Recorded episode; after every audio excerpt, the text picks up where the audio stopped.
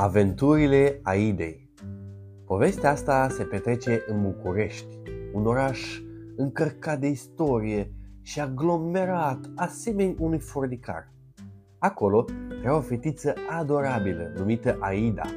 La vârsta de nici 2 ani, Aida era o minune de copil, cu ochii strălucitori și cu un zâmbet care aducea bucurie în inimile tuturor celor din jurul ei. Fetița avea ochii mari și năsucul mic rotunjor și părul șaten, ușor ondulat.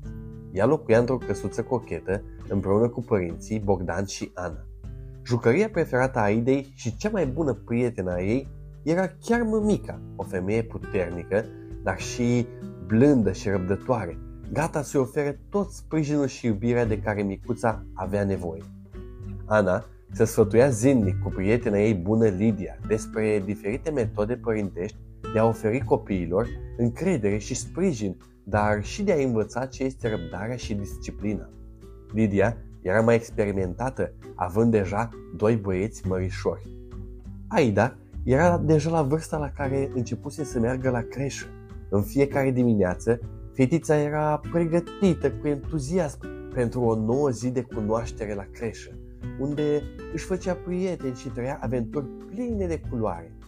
Bineînțeles, Mama ei, fiind eroul preferat și cel mai bun prieten, o însoțea mereu. Aida iubea să petreacă timp cu mami, să inventeze tot felul de jocuri și să danseze și să descopere câte puțin din tainele vieții de copil.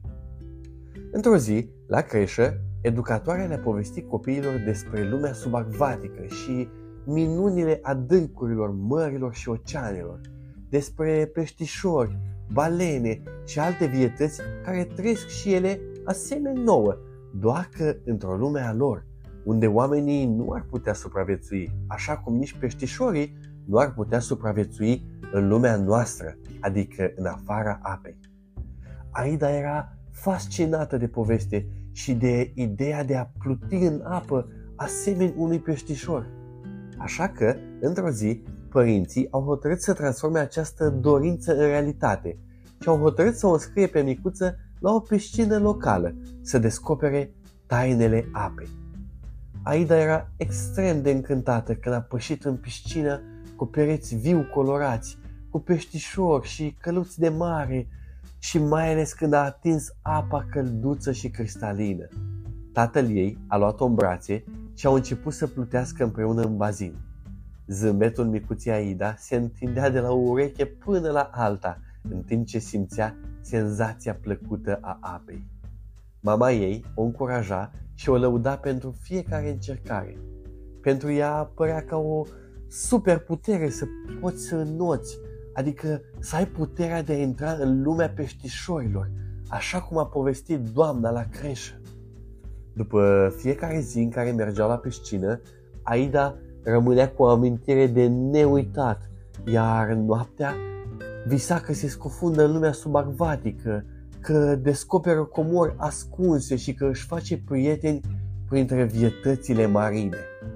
În curând, Aida a devenit o notătoare curajoasă. Tatăl ei era mereu alături, fiindu-i sprijin și ghid în această nouă aventură.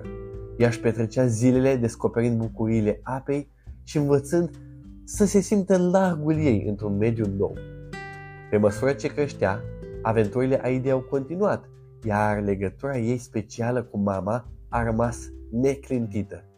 Fiecare zi aducea cu sine noi descoperiri și împliniri, iar fetița de nici 2 ani devenea tot mai curajoasă și mai încrezătoare în sine.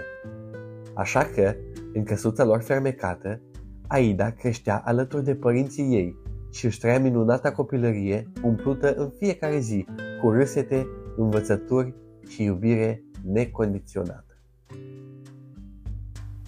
thank you